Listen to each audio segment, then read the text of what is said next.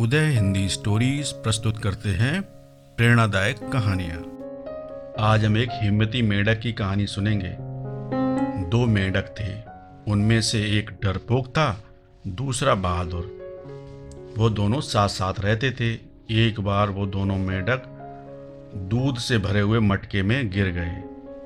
उन्होंने बहुत जुगत लगाने की कोशिश करी, लेकिन वो मटके से बाहर नहीं निकल पा रहे थे।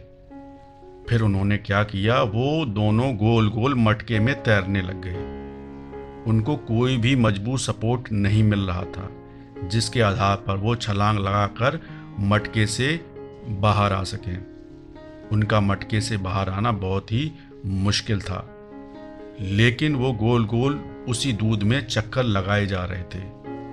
थोड़ी देर के बाद जो डरपोक वाला मेंढक था, वो बहुत थक गया और उसकी हिम्मत टूट गई और थकान की वजह से वो उसी में मर गया।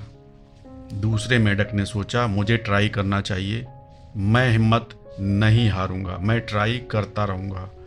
वो लगातार हिम्मत ना हारे हुए, ना डरे हुए उसी दूर में तैरता रहा। दूध पूरी तरीके से मथ चुका था और उसमें मक्खन ऊपर की ओर आ गया।